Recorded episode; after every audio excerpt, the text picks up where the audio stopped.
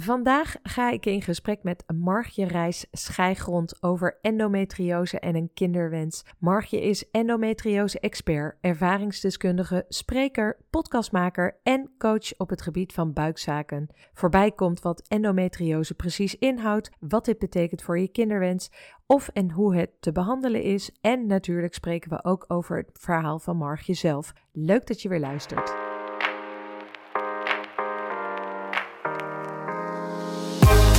Wat leuk dat je luistert naar de podcast Het Gouden Ei. Mijn naam is Femke Schipperheijn. Deze podcast is voor iedereen die bezig is met een kinderwens waarbij het niet vanzelf gaat. En voor degene die graag wil weten wat er nu allemaal komt kijken bij een fertiliteitstraject. Zowel op medisch als op mentaal vlak. In deze podcast deel ik waardevolle informatie en tips om jou meer wegwijs te maken in de wereld van fertiliteit. Ik neem je mee op reis door mijn eigen verhaal en ervaringen en ik ga in gesprek met ervaringsdeskundigen en specialisten. Laten we snel beginnen.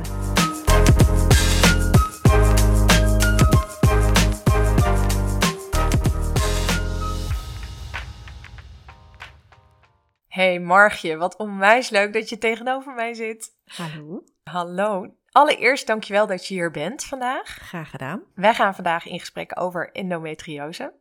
Klopt. Maar eerst wil ik natuurlijk eventjes jou introduceren. Het grappige is, wij kennen elkaar al zo'n drie jaar. Ja, zoiets. Ja. Via Instagram. Nog nooit ontmoet. Nog nooit ontmoet. Maar En heel nu- veel contact gehad. Heel veel. En nu zit je hier eh, gezellig bij mij in, eh, in de woonkamer. Wat ik al zei in de introductie, jij bent expert op het gebied van endometriose. Je bent ervaringsdeskundige, spreker, podcastmaker en je bent coach op het gebied van buikzaken. En daarnaast ook nog eens gelukkig getrouwd. Twee prachtige kinderen en een hele mooie hond. Hoe doe je het allemaal? Geen idee, geen idee. Of ik gelukkig getrouwd ben. Nee, ik ben zeker gelukkig getrouwd. Het is wel heel grappig, als een anekdote. Maar mijn man en ik, mijn man is heel druk Ja. op het moment. Nog drukker dan jij. Eh, ja, want ik, ik ben heel bewust ook wel echt, plan ik mijn vrije momenten in, maar daar komen we straks op terug. Maar mijn man is zo druk op het moment dat hij ook echt tegen andere mensen zegt, ja, ik moet me gewoon elke avond weer opnieuw voorstellen. En zo voelt het ook wel. Maar goed, dat houdt, dat houdt misschien in dat wij eh, heel gelukkig zijn. Ik wou net zeggen, dat houdt, dat houdt jullie eh, helemaal happy met elkaar. Ja, Ja, dat je elkaar niet te vaak ziet. Ja, nou, het is nu wel een beetje, een beetje hectisch, maar Hmm. dat is een eh, fase. Waar ik ook eventjes mee wil beginnen voordat we echt de diepte induiken over het hele endometriose stuk, is je bent natuurlijk, of niet natuurlijk, dat zeg ik wel heel leuk, maar dat is niet voor iedereen bekend. Maar in een vorig leven was jij werkzaam in de marketing communicatie in een ontzettend corporate wereld in de pharma. Klopt. Hoe ben jij tot dat punt gekomen waarop je werkzaam bent als al die dingen die ik net heb genoemd? Nou, heel simpel gezegd, nou niet heel simpel, maar ik heb bijna, nu bijna zeven jaar geleden mijn eh, toenmalige baan opgezegd. Ik werkte voor een eh, farmaceutisch bedrijf, was ik verantwoordelijk voor Benelux-organisatie en ik had een rapporteerde aan Global. Dus eh, dat dat hield eigenlijk in dat ik, ehm, mijn manager zat in Engeland, onze Europese organisatie zat in Amsterdam, maar ik werkte met heel veel collega's all over the world. En we vergaderden één keer per maand samen. En toen had mijn toenmalige manager bedacht... ja, maar dan gaan we niet elke maand in Amsterdam zitten. Laten we roleren. Dus ik keek in de kerstvakantie, nu bijna zeven jaar geleden... in mijn agenda en ik zag werkelijk echt elke maand dat ik eh, op reis zou gaan. En daarnaast... Het was een mega drukke baan, een politieke baan. Ik begon op maandag en dinsdag echt heel vroeg. Reed ik heel vroeg weg. Maakte ik lange dagen, hadden we oppas thuis. Dus ik kwam om eh, acht uur thuis. Eh, en dan moest ik vaak ook nog werken, want ik was dus alleen maar aan het vergaderen. En daarna dan eh, moest ik nog mijn werk doen. Ik had stuurde een team aan. Ik had een hele grote operatie achter de rug. En ik merkte gewoon eigenlijk mentaal en emotioneel dat het me steeds meer ging opbreken. En ik voelde gewoon heel erg aan. Ik stond onder de douche, ik weet nog als de dag van gisteren. En ik voelde gewoon, ik moet mijn baan opzeggen. En dat, heb ik gedaan. Wauw. Ja, dat heb ik gedaan. Ik heb mijn baan opgezegd. Heel bedrijf was totally in shock. Die had Mhm. niemand zien aankomen. Eh, ik voelde al vrij snel dat ik ook niet naar een andere baan op zoek wilde gaan, maar dat ik eh, voor mezelf wilde gaan beginnen. Want ik werkte destijds ook met veel consultants, veel ZZP'ers en het werk wat zij deden. Nou, ik dacht, dat kan ik ook misschien zelfs nog wel beter. Dus ik ga dat ook gewoon doen. Ik had daarvoor tien jaar bij een ander bedrijf gewerkt. Veel contacten, eh, die zaten ook weer al, al- bij andere bedrijven. Dus, en ja, toen ben ik eigenlijk gewoon naar ehm, mijn netwerk gaan, gaan bellen. Ja. En eh, al vrij snel zei iemand, ja, ik heb zeker weten een klus voor je. Heel graag zelfs. En ik had het geluk dat ik bij mijn oude baan ging afbouwen. Want omdat die toot echt zo in shock waren, eh, ben ik daar, daar niet. kon ik daar niet direct weg. Dus ben Nee. ik daar heel netjes gaan afbouwen. Dus ik heb een half jaar een soort fade-in, fade-out gedaan. Dus Ja. afbouwen en mijn ZZP-bestaan opbouwen. En bij mijn uh, ZZP-klus uh, ging ik gewoon uh, twee dagen of drie dagen werken of zo. Nou, dan vrij, vrij snel was ik daar zo verveeld, want ik had geen politiek meer. Dus ik kon alleen maar werken. Ja. heel efficiënt. lekker met strategie bezig, maar ook heel creatief, wat ik heel erg gemist had. En ik voelde toen al wel van, ik wil een coachingopleiding doen. En het had eigenlijk ook al te maken met dat ik, en daar komen we straks ook wel op, ik toen ik uiteindelijk de diagnose endometriose kreeg, of eigenlijk na de bevalling van mijn eerste kindje, hulp nodig had. Ja. ik heel erg aan het shoppen was. Dus heel erg aan het zoeken was van allerlei, ja, van allerlei, van alles nog wat. Naar de juiste begeleiding. Naar de juiste begeleiding. Ik had echt zoiets van, ja, maar er moet toch wel één persoon zijn die dit allemaal weet. Ja. Maar dat was er niet. Dus ik voelde al heel snel wel van, nou, daar ga ik ooit wat mee doen. Maar ja, dat zaadje zat ergens wel, maar daar deed ik niet zoveel mee. En toen zei ik mijn baan op en toen was er ruimte. En toen ben ik dus de Academie voor Holistisch Coach gedaan. Dus eigenlijk wat wij wat we gemeen hebben. Want we, we hebben dezelfde opleiding gedaan, alleen ik wat paar jaartjes eerder. Precies. En uh, dat ben ik gaan doen. En zo ben ik dus eigenlijk naast mijn ZZP-bestaan mijn coachingopleiding gaan doen. Ja. Nou, en toen vanuit, vanuit daar ben ik gaan coachen. In eerste instantie helemaal niks met vrouwen met endometriose of vrouwen met hormonale klachten, maar meer een beetje richting de Zuidas. Ja. Corona kwam, zette heel de wereld op zijn kop. Dat voor velen, maar ook voor mij. Want uh, mijn interimwerk, wat ik net had gezegd dat jaar, ik ga afbouwen. Ik ga echt nog maar één of twee dagen voor jullie werken. Ik ga volledig voor mijn eigen praktijk. Dat viel weg. Ja. Maar ook mijn coachingswerk. Want je mocht niet meer coachen, want je mocht geen contact meer hebben. Dus oh, echt heel even kort blinde paniek. Ik moet eerlijk zeggen, vrij snel voelde ik ook wel weer heel erg veel vertrouwen. En dat bracht me een jaar waar ik veel internwerk heb gedaan. Voor heel veel opdrachtgevers, want ik had online marketingervaring. Nou, daar iedereen moest natuurlijk online. Ja, en dat uh, was het natuurlijk. Want eerst werden alle interimmers werden eruit gegooid. Ja, één van week. De hele wereld. Week, en toen was het, ja, we gaan niet geen vaste aannemen we gaan het met andere, alle intrimmers doen, want die kunnen we er ook zo weer uh, ja. uitzetten als Nou, en wat vooral was, het bedrijf waar ik voor werkte destijds deed veel online. En ja. we konden heel erg opschalen, dus ik had die ervaring. Dus ik heb gewoon heel veel projecten kunnen doen voor hun. Ja. Uh, en ik ken het bedrijf al, dus het was voor mij heel goed. En ik werd ondertussen ook door andere bedrijven gevraagd, omdat het gewoon ja, er was een soort van schaarste, want iedereen moest online. En tegelijkertijd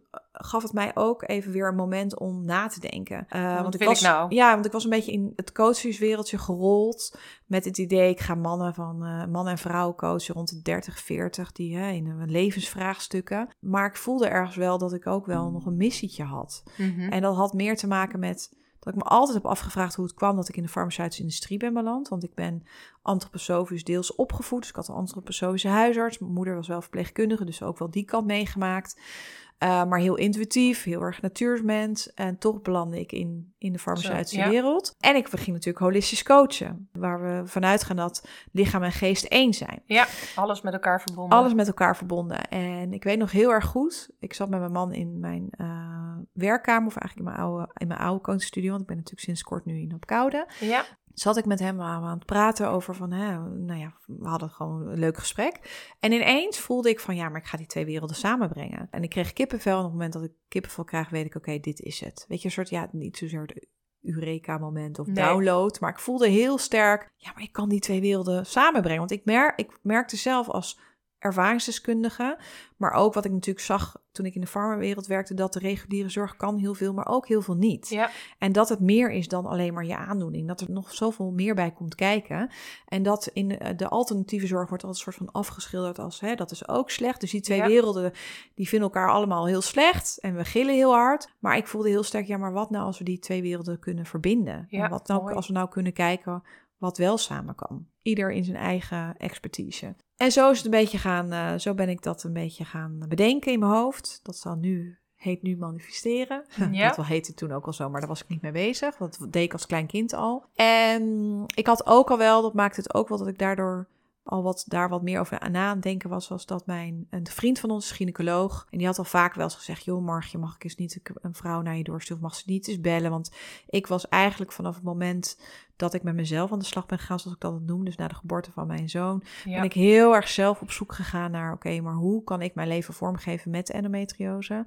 En hoe gezond kan ik blijven? Dus ik had ondertussen heel veel geleerd, mijn eigen ervaring, maar ook de ervaring die ik had opgedaan op de opleiding. En ja, dat was ik allemaal zo, zo op mezelf gaan toepassen. Maar ondertussen ook op een aantal vrouwen die ik al wel begeleide. En hij zei, ja, ik, ik zou echt wel toch wel eens een vrouwen naar, uh, naar je door willen sturen. Want bij ons is het echt een beetje pappen en nat houden. En dat zijn vrouwen met endometriose. Met endometriose. Dus ja. dat ben ik toen dacht, nou, dat ga ik doen. Eerste ziekenhuis was Berg op Zoom. Ging ook om de week, want op een gegeven moment mochten we weer coachen. Ging ik om de week in het eh, Naar- coachingshuis in Berg op Zoom zitten. Had ik een aantal vrouwen, plande ik op één dag. Nou, en zo is dat een beetje het balletje gaan rollen. Ik ben een hormoonopleiding gaan doen.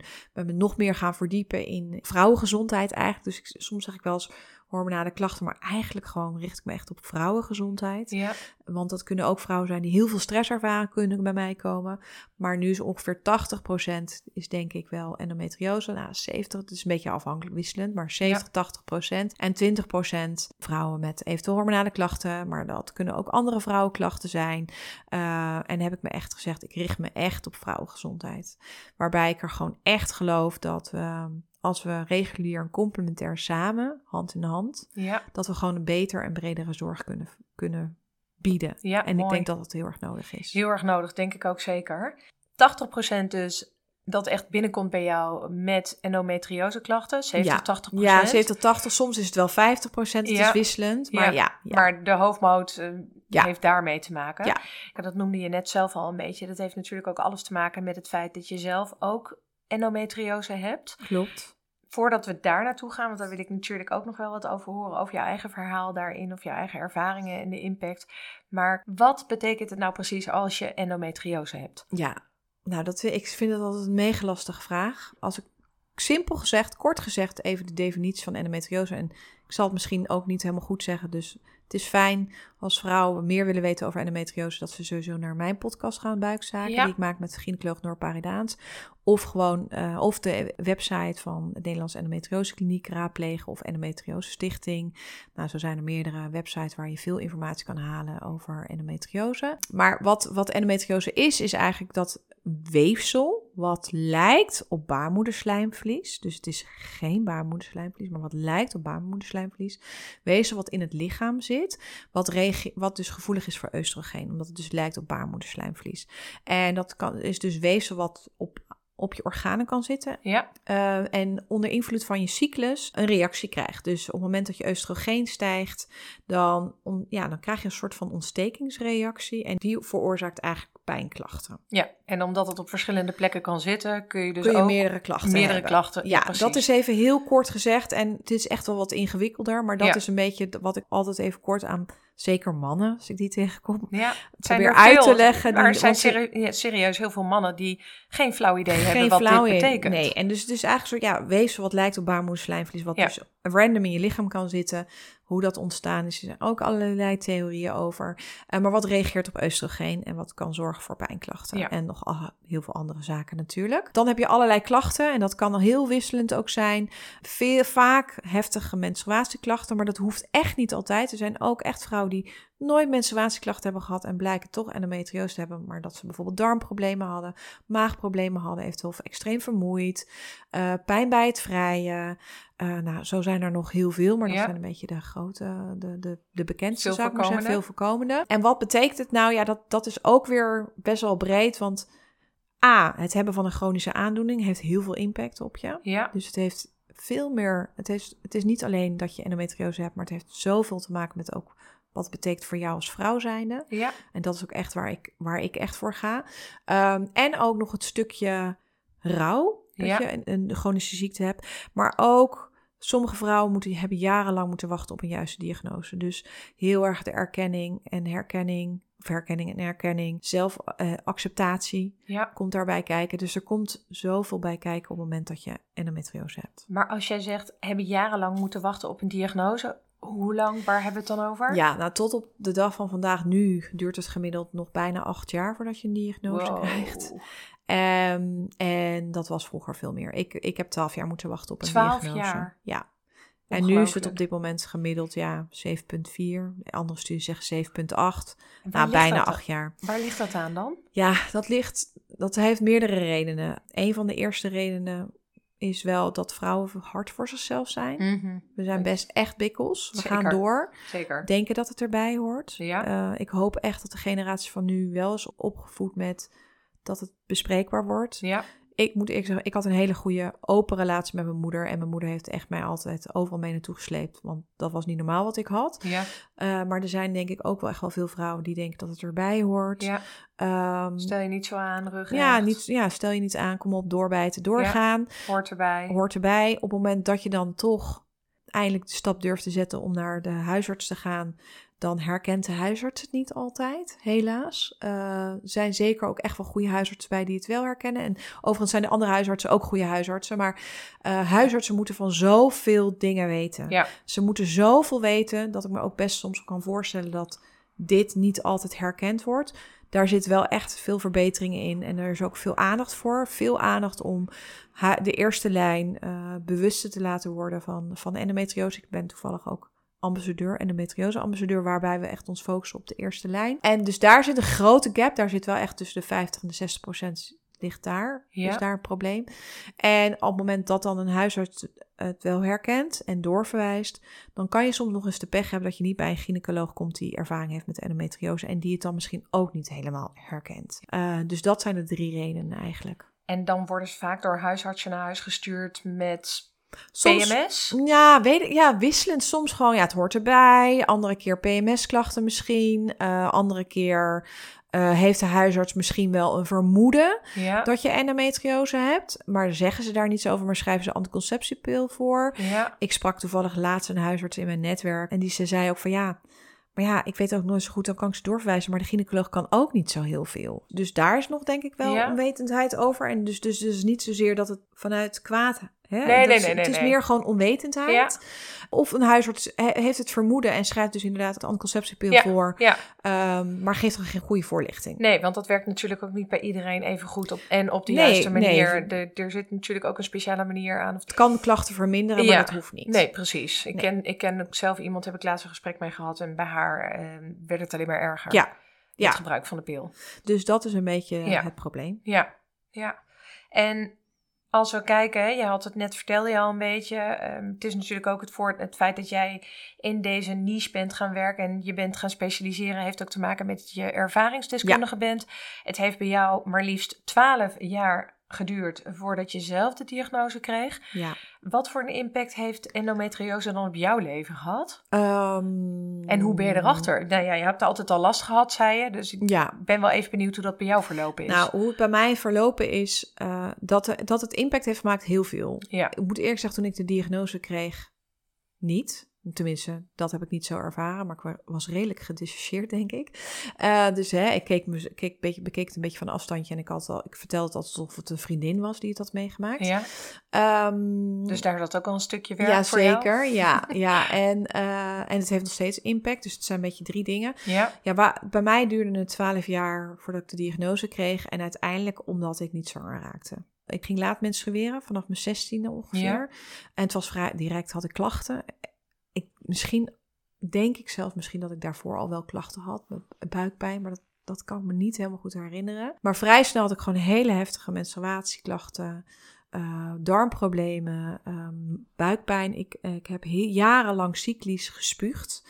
En dan niet zomaar spugen, maar echt 24 uur non-stop spugen tot donkergroen gal. Dat je echt denkt, komt er überhaupt nog wel wat uit? Maar dat mijn maag maar bleef zo samentrekken en dat het eruit moest. en cyclisch spugen, dat is gewoon echt iedere maand Iedere was maand. vaste prik ja, voor jou. het was vaste prik. Het was niet tijdens mijn menstruatie, maar wel altijd elke maand. En eh, nou, ik had ook eh, contactbloedingen. Twee keer ben ik op de SEH beland. Wow. Daar is ooit de term endometriose wel genoemd, maar ben naar huis gestuurd. Nou ja, die, ah, ik weet nog precies de gynaecoloog. En die zou eventueel een van mijn tweede kindje keizersnee doen. Ik zei, nou, dat mag Doe maar niet. niet. Doe maar niet. En ik heb meerdere diagnoses, misdiagnoses gehad. Dus op een gegeven moment zei een huisarts, ja, misschien heb je wel chlamydia. Nou, ik ben 20, 23 jaar samen met mijn man, waarvan 15 jaar getrouwd. Dus toen ook al, nou, je kan je voorstellen wat voor gesprek wij aan de keukentafel hadden. Ja. Eh, kroon hebben ze gedacht. Eh, nou ja, ik heb dus al, elk jaar ging ik wel naar een ander specialist. Ja. En ehm, uiteindelijk raakte ik dus niet zwanger. ja, We wilden heel graag een kindje en dat lukte niet. Ik ging foliumzuur slikken, want dat had ik allemaal gelezen. En eh, nou, het lukte niet, lukte niet, lukte niet. Nou, het begin na een half jaar denk je, nou oké, het kan nog. En toen na een jaar dacht ik, nou, dit klopt niet. Met daarbij mijn klachten. Ja, en toen ben ik naar, een huisarts gegaan, naar de huisarts gegaan. Toen zei, had mijn moeder, mijn moeder was altijd iemand die altijd op internet ging pluizen. Die had al een paar keer weer gezegd, Margit, het is echt endometriose. Ik weet zeker. Dat had ik ook al een aantal keren gezegd. En elke keer zei Ja. nee, dan heb je echt andere klachten. Dat kan niet. Dus ik weer naar de huisarts. Ik zei, joh, ik heb echt het vermoeden dat ik endometriose heb. Wil je me doorsturen? Wil je me doorsturen? Hij zei, nee, heb je echt andere klachten? Ik zei, ja, maar ik ben ook al een jaar... We zijn, we zijn al een jaar bezig om kinderen te krijgen en het lukt niet. En ik was nog geen dertig. Daar ging hij op aan. Dus niet zozeer op mijn ja. klachten, maar op Maar wel het een feit jaar. dat ik... Ja, maar toen zei hij, ga eerst maar even temperaturen. Dus ik ben ook nog een heel tijd... ging ik mijn temperatuur bijhouden Ja. voor mijn ijsprong. Ik heb zelfs ook nog hormonen gebruikt. Nou, maar vrij, maar vrij het, het, het voelde gewoon, het klopte niet. Mijn man moest in, natuurlijk in een traject. En ik zo, maar ik wil gewoon, het, is me, het li- het ligt bij mij. Ik Ja. voelde gewoon echt, het ligt aan mij. Uiteindelijk ging ik dus, kreeg ik een verwijzing naar Ja. de gynaecoloog. Daar heb ik zomaals mee gehad. Die had zijn opleiding gedaan in Maastricht. Die waren ge- eh, gespecialiseerd in endometriose. Ik vertelde mijn verhaal. Hij herkende mijn verhaal. Hij deed inwendig onderzoek. En hij zei vrijwel direct, ik denk bijna 90% dat je endometriose hebt. Alleen toen, de- ik praat over 12 jaar, nu 13 Ja. jaar geleden zelfs. Ja. 13 jaar geleden, dus 13,5 jaar geleden dat ik in die malle, malle molen ben beland. Was alles heel anders. Dus ik kreeg een MRI. En nee, eerst keer dus inwendig onderzoek. En hij zag dus dat mijn baarmoedermond blauwig was. Blijkbaar kan je daarop duiden dat je dan eventueel endometriose hebt. De details weet ik niet hoor. En ehm, een echo. En eh, ze zagen al vrij snel dingen. En toen kreeg ik een MRI. En in die MRI zagen ze dus dat ik had een heel groot ja, weefsel aan. Ja, een soort goedaardige zwel was het eigenlijk. Ja. Zo groot als een sinaasappel. Wauw. Die zat tegen mijn eh, darmen aan, mijn vaginamond en mijn baar, vaginawand en mijn baarmoedermond. En dan heel even wa- waren we bang dat het kwaadaardig was. Dus dat was wel echt een hele heftige periode. Maar vrij snel toch al wel, nee, het is echt endometriose. En toen kwam het verhaal van, ja, maar wij kunnen niet opereren. Want? Tenminste, wij kunnen wel opereren, maar halen we een arts uit, eh, uit Engeland. Ja. Want, eh, of je kan een open buikoperatie in het AMC. Ja. Maar ik was nog geen 30 en het risico op een stomen was heel hoog. Ja. Of we laten een gynaecoloog uit Engeland komen.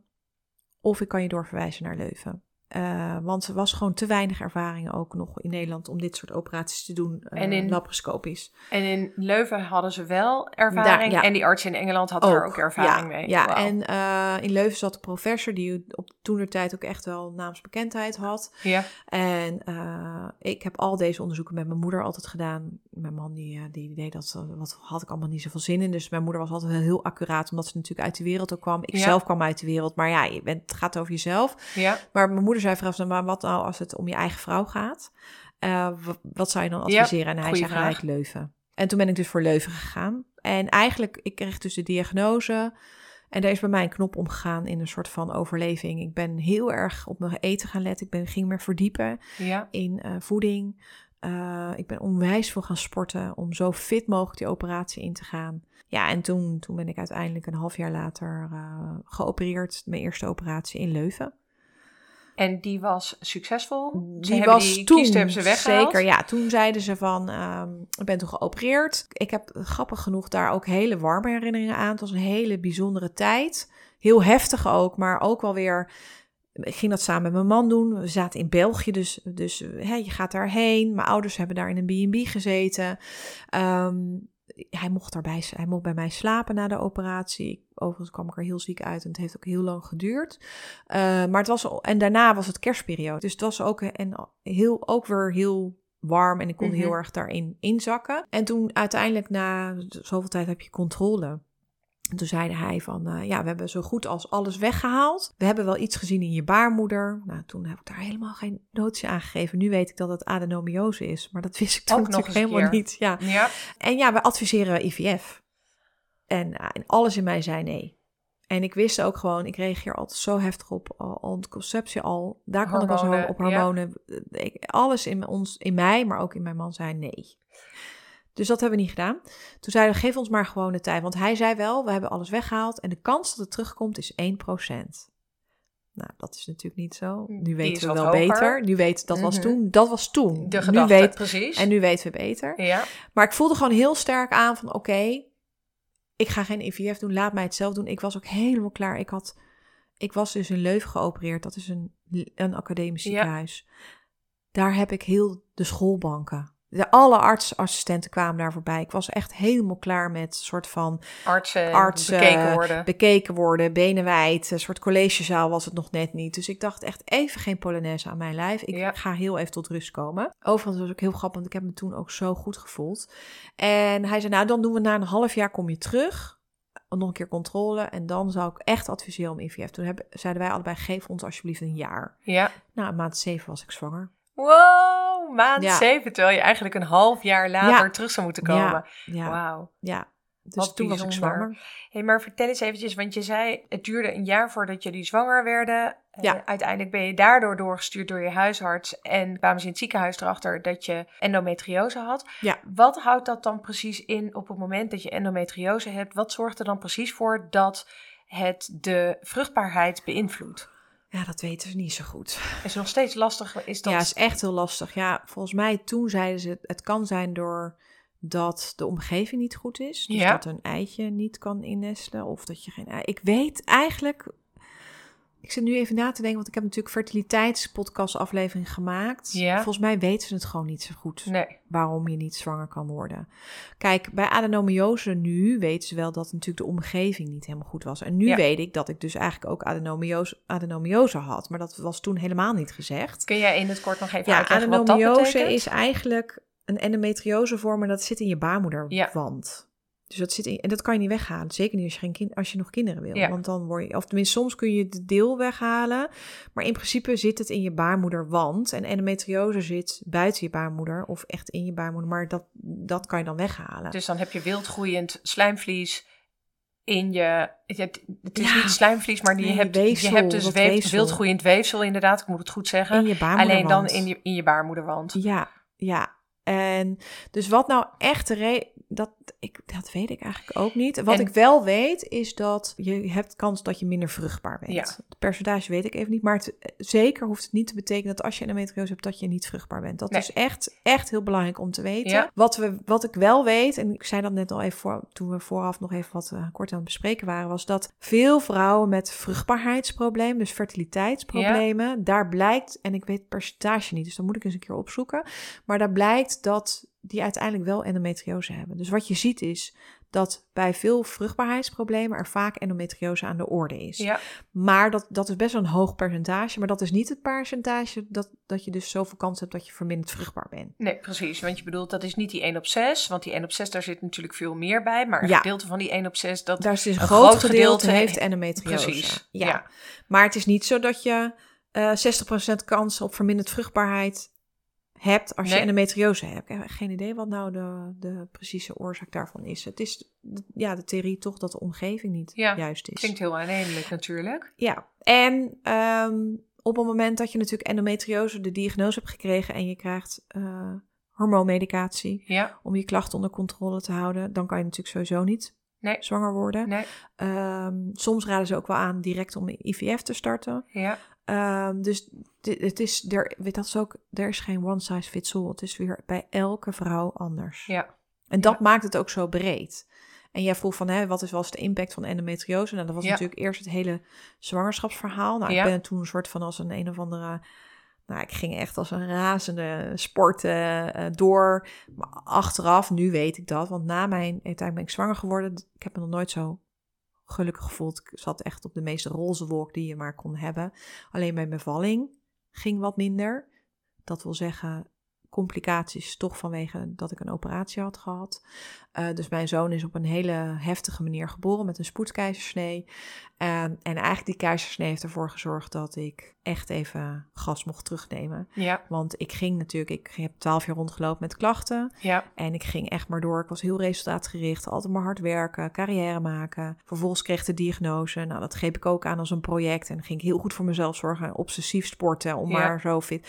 En eigenlijk, nu weet ik dat, ging, was ik aan het wegrennen om voor mijn Die- gevoel. om die pijn niet te voelen, het de pijn niet te voelen, maar ook niet het verdriet. Het onbegrip, Eh, alles wat, wat ik eigenlijk allemaal had meegemaakt. Ja. En, en wat ik aan het begin ook wel zeide, ja, ik, ik vertelde het soort van alsof het een vriendin had meegemaakt. Ja. Totaal niet dat het over mij ging.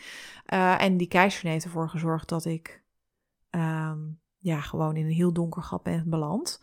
Eh, waardoor ik uiteindelijk terug mocht naar de basis. Dus weer Ja. echt door middel van therapie. Ik heb Ja. van alles nog wat gedaan. Echt weer ging voelen. En er toen dus echt heel erg achter kwam wat voor impact dit had op mij heeft gehad al die jaren. Ja, En nu, 13 jaar later, nog steeds gewoon een grote rol speelt. Ja. Ik heb echt het geluk dat ik twee prachtige kinderen heb mogen krijgen. Mijn jongste is gewoon een medisch wonder. Want ik ben uiteindelijk na haar nog een keer geopereerd. Is mijn baarmoeder verwijderd. Mijn linker eierstok was er al niet meer. Die was een soort van vergroeid met mijn baarmoeder. Het zat op mijn darmen, het zat echt overal. Dus dat zij geboren is, is echt gewoon een wonder ja, nou, vrij snel wisten van, nou, het, is to- het is nu ook klaar. Dus ik heb echt het geluk, want heel veel vrouwen hebben dat geluk niet. Dus daar ben ik tot op de dag van vandaag ook mega dankbaar voor. Dus dat heeft nog steeds impact, want ook als mijn baarmoeder uit, ik heb nog één eierstok. Maak dus nog steeds hormonen aan. Nou, ik heb ook nog steeds echt wel verklevingen in mijn li- lijf. Dus ja, elke dag ben ik nog wel mee bezig dat ik Oh. endometriose heb. precies. Elke dag merk jij nog iets van Ja, dat je endometriose hebt. Het heeft geen negatieve impact meer. Ik kan. ehm, ik ben er echt heel erg oké mee. Het is niet dat ik er dankbaar voor ben, dat ik laatst iets over gezegd, maar dat absoluut niet. Maar het heeft me wel gevormd tot wie wie ik nu ben. Ja, En voel ik heel erg van, ja, dit is dus mijn pad. ja, ja. Ja, en jouw dochter is ook op de natuurlijke manier... Ja. Ben je zwanger geworden? Ja, is ook weer een heel bijzonder verhaal, want dat ook dat uiteindelijk, omdat mijn zoon dus best wel een heftige bevalling is geweest. Ja, En de tijd daarna ook heel heftig is geweest, heb ik heel lang gedacht, nou, ik ga het begin hier nooit meer aan. Uiteindelijk kriebelde het toch echt heel erg, want ik zei vroeger had ik wil een gezin van vier. Ehm, kriebelde het, dus wij, we gingen het weer proberen. Ook bij haar lukte het gewoon eigenlijk niet. En werden mijn menstruatieklachten ook echt wel weer heel erg. Ik had overigens gekozen na mijn bevalling van mijn Mhm. zoon. Zij eigenlijk de gynaecoloog was het advies, ga maar aan de anticonceptie. ja, Maar ik reageerde daar altijd zo heftig op. Toch ook wel een beetje sombere gedachten. Heb ik nog eens de spiraal geprobeerd. ja. Maar mijn baarmoeder zei, Niet doen. die, die, doet, die doet het niet. Dus die, die, die zat elke keer op een plek waar die niet moest zitten. Oh jezus, ja. En één keer zat hij goed. En toen had- voelde ik me zo somber. Toen heb ik echt gekozen voor mijn mentale en emotionele Ja. gezondheid. Eruit dat ding. En bewust, ja, dan, dan misschien lichamelijk niet. Maar dat was voor mij echt een... Heb ik echt, van- echt gewoon zelf besloten. En ik ben heel blij. Ik heb, al, ik heb altijd gynaecologen gehad die daar heel erg in met me in mee zijn gegaan. Eh, maar wist ik natuurlijk, ja, toch ook wel. Dat kan misschien wel terugkomen. Ook al 1%, maar het kan wel. En intuïtief, ik denk dat ik onbewust ook wel weer aanvoel dat het misschien wel, wel terug zou komen. Want Ja. mijn menstruaties werden erger. De klachten werden weer erger. En ik weet ook nog weer zo goed. Ik stond echt soort van voorovergebogen, geleund in de schuur waar aan het opruimen. Mijn man zei, Marga, laten we alsjeblieft naar de, het ziekenhuis gaan. Dit is echt niet normaal. Ik denk echt dat je endometriose terug is. En toen zei ik van, alsjeblieft, we proberen het nog één maand. Want ik al voelde zo, als ik nu naar het ziekenhuis ga... Dan kom je weer in die malle molen. Nou, dan, komt dan komt er Dan- geen tweede meer. Nee, nee. Nou, en heel goed aangevoeld, want ik was zwanger van Doutse. Ik wist niet dat het een meisje werd, maar uiteindelijk was ik dus zwanger van Doutse. Ja? Deze zwangerschap was wat minder. Ik hoorde bij degene die negen maanden lang misselijk zijn. Oh nee. Spugen, echt Oh, verschrikkelijk. jeetje. Verschrikkelijk. Ja. Eh, maar zij is geboren met een eh geplande keizersnee. Allemaal heel, eh, heel goed. Ik had ook een lage ijzer, dus het was allemaal heel erg medisch. Maar Ja. heel, helemaal prima. Het is heel bijzonder, want zij is gehaald uiteindelijk door dezelfde gynaecoloog die mijn zoon heeft gehaald. En ze is, namelijk, ze is ook nog eens geboren op dezelfde dag als mijn zoon. Oh, echt waar? Ja. Wauw. Dus ik, wij, het zijn gewoon twee hele bijzondere kinderen. Ja, Ja. nou dat zeker. En je verhaal is heel bijzonder. En kent natuurlijk in dat opzicht, eh, qua die kinderwens, kent dat een heel positief einde. Dat is Ja. natuurlijk niet voor iedereen het geval. Nee, Dat heeft er wel voor gezorgd, jouw hele verhaal, dat jij nu dus mensen ook zo goed kunt begeleiden daarin. Omdat je zelf heel goed weet wat ze doormaken en Ja. wat er gebeurt. Met name ook, hè, je had het natuurlijk over die mentale impact. Dat heeft zo'n mentale en emotionele impact ehm, als je leven op zo'n manier beïnvloed wordt door je gezondheid. ja. Dat het heel belangrijk is om daar de juiste begeleiding in te krijgen. En het is natuurlijk wel heel mooi dat je daar. Je had het in het begin van het gesprek had je het over missietje. Maar dit is wel echt gewoon een missie geworden, ja, natuurlijk. Zeker. Ja, Ja. ja. ja, Ik voel gewoon heel erg aan dat, dat, dat, we, dat er zoveel meer kan. En, Ja. en, en vooral dat het heel erg in jou zelf zit. Weet Ja. je, we zijn altijd heel erg geneigd. En hè, de vrouwen die ook bij mij komen, die hebben al zoveel geprobeerd. Ja, En eh, doen ze weer dat. En dan weer hebben ze dat gelezen en dat gelezen. Dus we maken onszelf met ons hoofd helemaal gek. Maar als we nou echt teruggaan naar de basis, wat ik natuurlijk zelf ook jarenlang kwijt ben geweest, maar gewoon echt stilsta bij oké, maar wat voel ik nou? Ja. Wat heb ik En nodig? dat is het. En dan krijg je echt antwoorden. En dat is geen rocket science. Dus Nee. ik zeg ook altijd: ik ben geen coach die van alles en nog wat, met van alles en nog wat aankomt, maar heel erg van voel maar eens. Ga eens voelen. En daar, daar geef ik de juiste begeleiding in. Om weer te kunnen voelen wat heb je nodig. En vanuit daar, oké, hoe gaan we je leven vormgeven? Inderdaad, mijn kinderwens heeft natuurlijk een hele mooi einde gehad. Tegelijkertijd weet ik ook gewoon wat het is als je elke maand weer zo'n verdomde eh, Negatieve, negatieve ja. eh, Test. soort test in je Ja. handen hebt. En, Ja. En uiteindelijk, ja, het laatste stukje niet. Dus, dus dat, en ieder heeft daar ook zijn eigen verhaal in. En ik weet gewoon ook op het moment dat jij een wens hebt, dan draag je het al bij je. Weet je, ik heb heel lang een derde kinderwens gehad. En dat, dat zie je al voor je. En dat Ja. is ook, daarin mag je afscheid nemen. De echte rouw van helemaal geen kinderen kunnen krijgen, ja, dat is natuurlijk echt ook iets heel groots. Ja. Maar er, daar zitten ook nog stappen daarna voor Ja. vrouwen die Ja. misschien afscheid mo- moeten nemen van een tweede of een derde Secundaire, tertiaire Ja. kinderloosheid. Ja. Ja. absoluut. Als we nu kijken naar wat we zelf zouden kunnen doen om endometriose klachten te verminderen, zijn er dingen die ertoe bijdragen om het draaglijker te maken? Ja. Kijk, want je kunt er niet, het mogen duidelijk zijn dat je niet, als je maar harder gaat sporten en gezonder gaat eten, dat het niet weggaat. Nee, zeker niet. Misschien Maar wat- is dat ook wat- helemaal niet.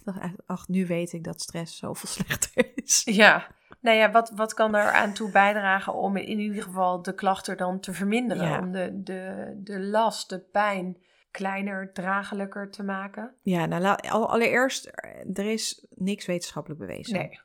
Eh, maar ik ben ervan overtuigd, en dat zeg ik ook al tegen de gynaecologen die ik spreek, van op het moment dat je als vrouw zijnde echt goed voor jezelf zorgt. Dus echt voelt, oké, wat heb ik nodig? Ehm, Daar begint en het bij, doet wat jij, waar, jij, waar jij op aangaat, dan wordt het draaglijker. Ja. Weet je, ehm, voeding kan invloed hebben. Daar zijn wel steeds meer studies naar.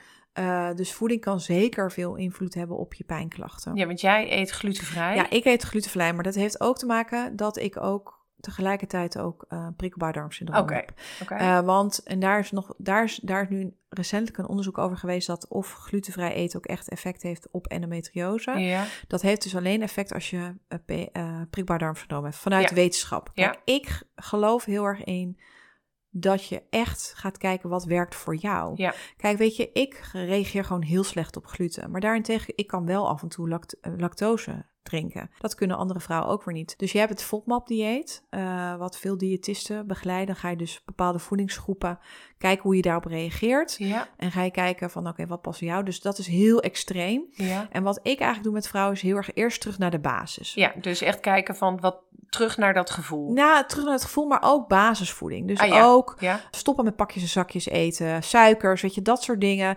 Ga eerst maar even zorgen dat je basisvoeding oké is. En Ja. vanuit daar fine-tunen. En wat we vaak zien is dat we bijvoorbeeld FODMAP gaan doen...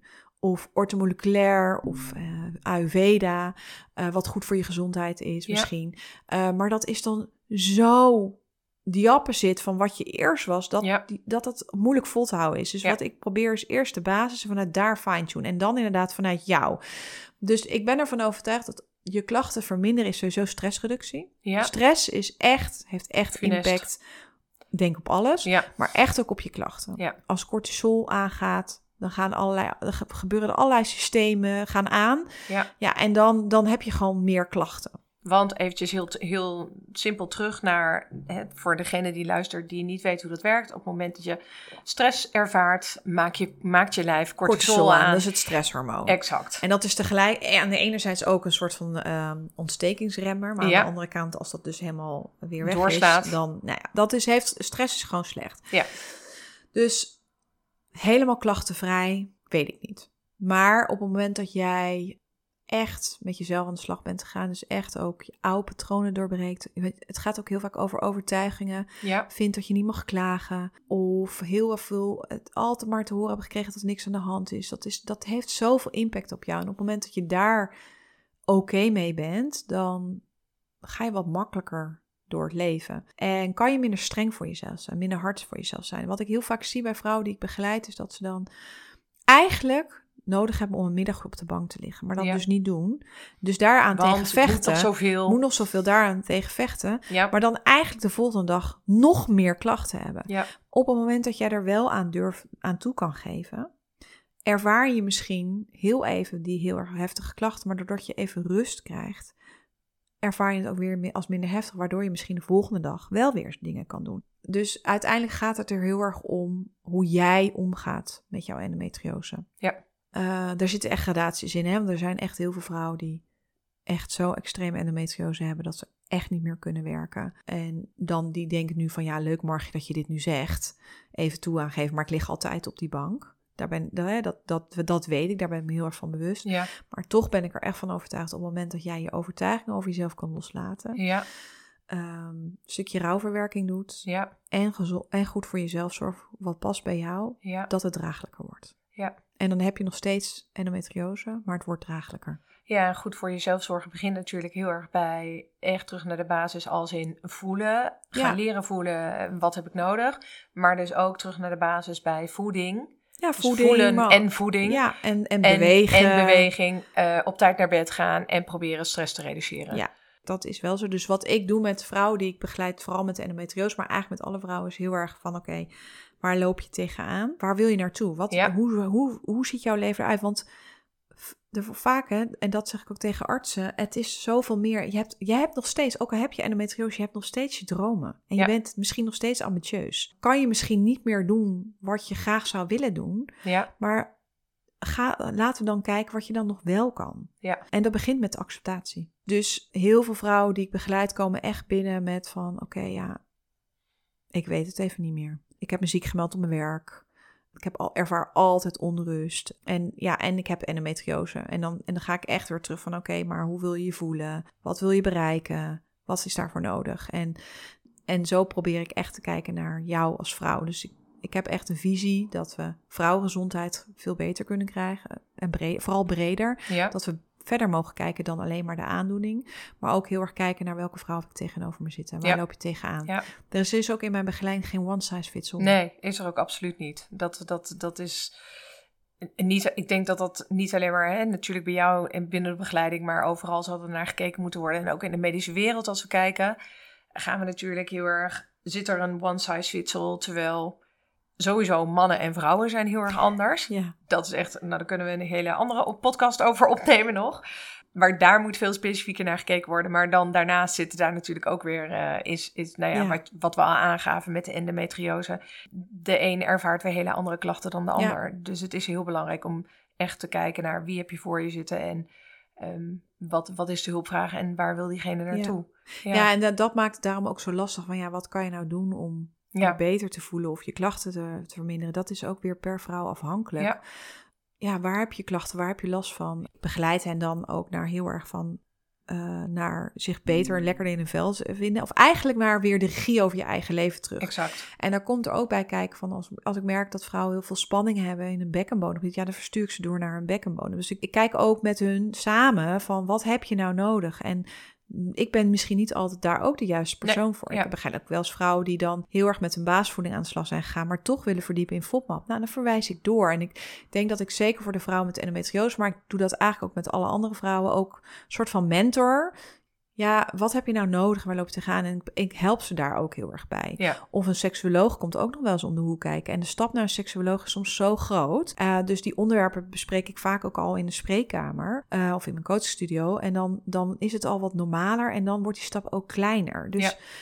En ook wel de bewustwording, stapje voor stapje. Dus je hoeft niet alles tegelijk. Nee, Dus kijk stapjes. ook waar jij nu uh, zelf al dingetjes in kan doen.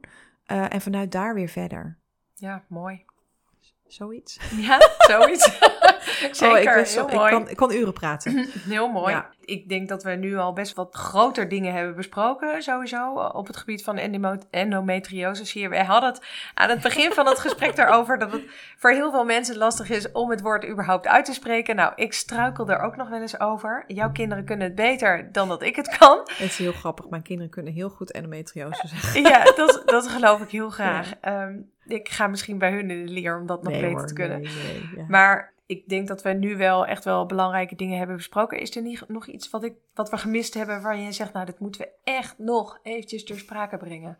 Oh, ik vind dat zo lastig. Ik, ik zit ook denk, heb ik overal wel antwoord op gegeven. Want soms eh, gaat mijn brein ook soort van aan de haal.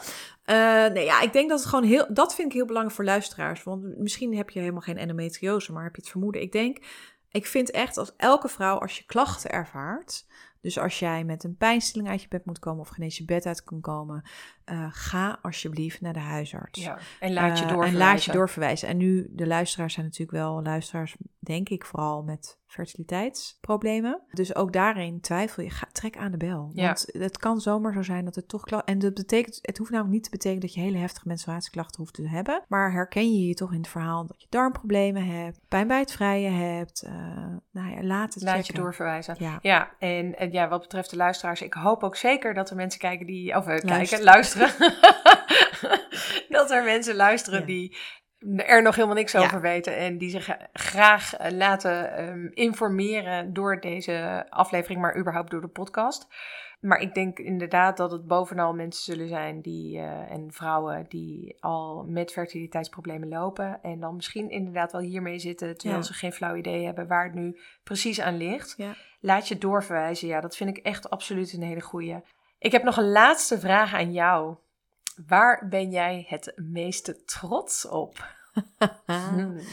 Waar ik het meest trots op ben. Ik denk wel op de keuzes, de keuzes die ik heb gemaakt. Ja. En over welke keuze heb je het dan nou, met name? Toch wel dat ik heb de stap heb durven zetten om uit mijn... Uh, ik zat denk ik wel een beetje redelijk in een gouden kooi. Om uit die gouden kooi te stappen en echt te kiezen voor mezelf en mijn gezin.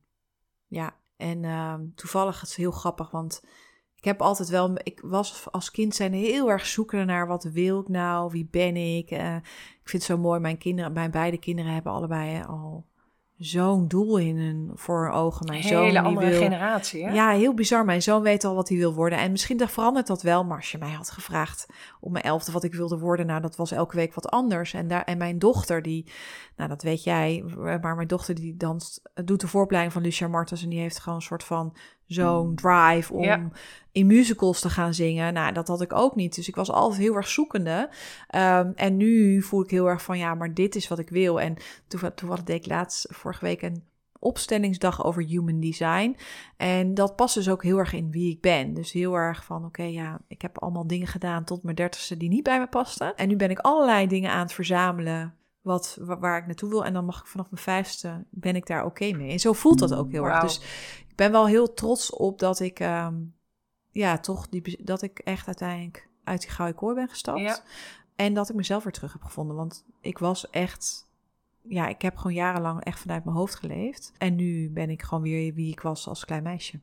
Mooi. Mooi ook, die, die connectie, heel mooi. Ja. Ik vind het ook wel grappig, want we hebben niet alleen maar hebben we de, de opleiding gemeen en de niche of de hoek waar we nu in zitten, maar ook heel erg wat jij nu vertelt over dat je, dat je in die gouden kooi zat, dat je ja. daaruit gestapt bent. Ik zat natuurlijk een beetje in dezelfde hoek, alleen dan in, in retail, uh, marketing, retail fashion.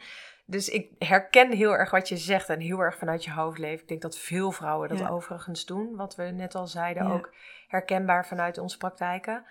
Maar ja, wel grappig om die gelijkenis te hebben zo. Ja, en, en weet je, en, ik, en het is helemaal niet dat ik er spijt van heb. Hè. Ik heb, denk ik, alles wat ik daar heb geleerd, eh, zet ik nu in in mijn eigen praktijk. Ik, heb, ik maak de podcast voor andere producten en dat doe ik nu voor mezelf. Ook, ik heb altijd voor ik werkt aan heel veel campagnes om meer bekendheid te genereren over best wel ingewikkelde ziektebeelden. Ja, en al die kennis kan ik nu gewoon inzetten voor endometriose. Ja. Uh, wat ik ook heel lang heel spannend vond en heel erg veel overtuigingen op had, maar daar helemaal nu oké mee ben. En ik echt voel dat dat mijn missie is. En dat is overigens niet alleen echt endometriose, maar echt vrouwgezondheid. Ja. Daar, daar is zoveel nog in te bereiken. Absoluut. Jeetje, Margje, ik vond het echt een uh, heel mooi gesprek. Leuk om dit met jou samen te doen. Mijn allereerste gast. Ja. Dank je wel voor vandaag. Ja. Um, Bedankt voor de uitnodiging. Ja, heel graag gedaan.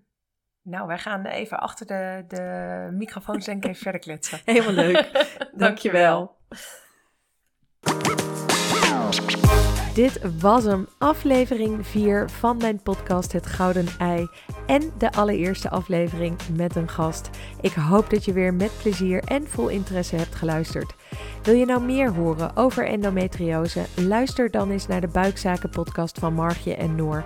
En wil je meer weten over coaching bij jouw persoonlijke fertiliteitstraject? Stuur me dan een berichtje op Instagram of plan een vrijblijvende kennismaking in op www.femkecoaching.nl. Tot de volgende aflevering.